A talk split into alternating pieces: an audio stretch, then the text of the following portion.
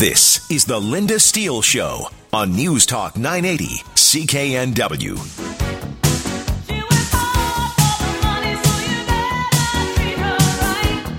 Welcome back to the Linda Steele Show. Uh, so far in this federal election campaign, demographics and the aging population hasn't really been a focal point yet, anyway. But with this latest news from Statistics Canada today showing there are now more people over the age of 65 than under the age of 15 you know what? Maybe we should be talking about this. I'm joined now by Michael Campbell, the host of Canada's number one rated financial show, Money Talks. Uh, Michael, I heard you say earlier today that this may be the most significant statistic in Canada. Why do you say that? Well, when you think about, it, you're just changing your population, and uh, you know, obviously, I'm going to be looking at the economic growth uh, problem there because you're going to have fewer workers paying fewer taxes.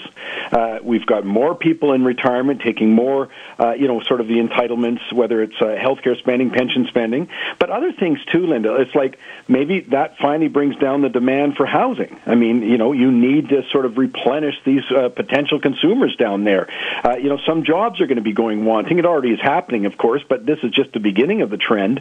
When you look at, for example, uh, you know, people trying to get a family doctor. Well, there's a huge retirement crisis going on right now, right. and maybe not enough pushing up through that. But it's just an example of the kind of potential this has. But we're really talking about transforming society. Yeah, and then what are the implications for governments? Uh, just on that point, you know, if you go back just in 2013, there were four. I love the way they divide someone. What is this? Uh, you know, 4.1 is up their leg? But anyways, 4.1 uh, people working for every retiree. Well, that's steadily going down now to 2.1 for every retiree. Mm. That's not how we put together those, uh, you know, entitlement uh, plans like old age security, like our Canada pension. The whole idea was it's sort of like a pyramid with a lot more people on the bottom working their way up in the work world, and that small portion at the top. Well, that's not the case anymore. As we started right off as saying, there are more people in retirement today than under the age of 15. That's a big problem. Uh, you know, it also bring, leads into others like we do have public sector pension liabilities, and they're unfunded. CD Howe says it's two hundred and forty-four billion dollars.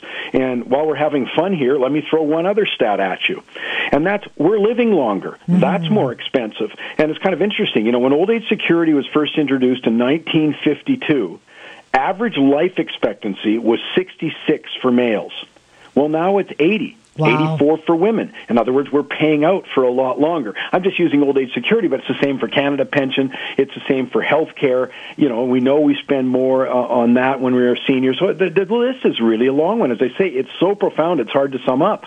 Well, let's talk about healthcare. It's already a system that's straining, uh, and it will be even more so with this gray tsunami. Yeah. You know, I'm giving a lot of numbers, but here's the point. The numbers are relevant because this is a math problem. This is an actuarial accounting problem.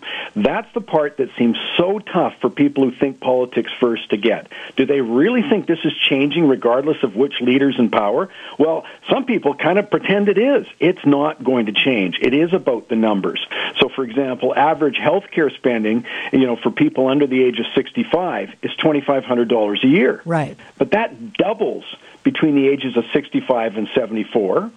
Then it goes to 11,000 from 2,500 under 65 to 11,000 for people 75 to 84. Wow. And over 85, it's $23,000 a year. And, and it's going to just throw one more at you at this.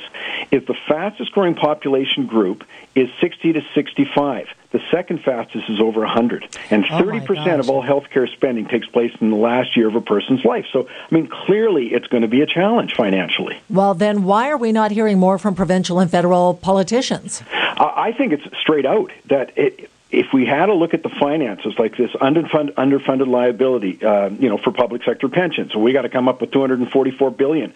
Here's here's one that people will understand. This year, for old age security, the feds are going to pay out about 46 billion, and it doesn't matter who's in power. But in 15 years, that number grows from 46 billion to 108 billion. In other words, we got to find 62 billion Wow. new tax dollars in the year 2030 alone. I mean, every year it's escalating, of course. Right. But that gives an idea. And, and I think it sort of renders uh, as a sham these promises of major new spending initiatives when we don't have the money to to honor the promises we've already made. And it's not like we haven't seen this in other jurisdictions. I mean, Right. Detroit's bankrupt, Stockton, California's bankrupt, Puerto Rico's bankrupt. I mean, we've just had the big mess in Greece, but that's going to continue right through southern Europe into France over the next few years. Right. So it's not like we don't have a lot of precedent for this. So it sort of means, well, what are you promising something that's going to cost billions when we don't have enough money for old age security next year? That's right. Okay, 30 seconds. What's the solution? Well, the scary thing is, look at Chicago. It's got junk bond status. It's got a big problem. They're about to raise pro- property taxes, the biggest in history, $544 million. Every cent goes to police and fire pensions uh, just to get them back on terms. You can change the terms, by the way, of entitlements. Terms of pensions, you do it by saying, okay, now you can't retire till you're 80 or something. Right now in Canada, in the year 2023, we're raising that age limit uh, for old age security to 67. Uh, but you could also in healthcare, we already do it. We have longer waiting lists, that kind of stuff. Uh, but the easiest way, very quickly, is through economic growth.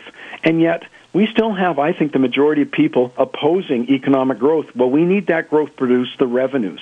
You're not doing it for raising taxes only. You need economic growth. Yeah, it's just a huge, huge issue. Thanks so much for joining us, Michael. Thanks, Linda.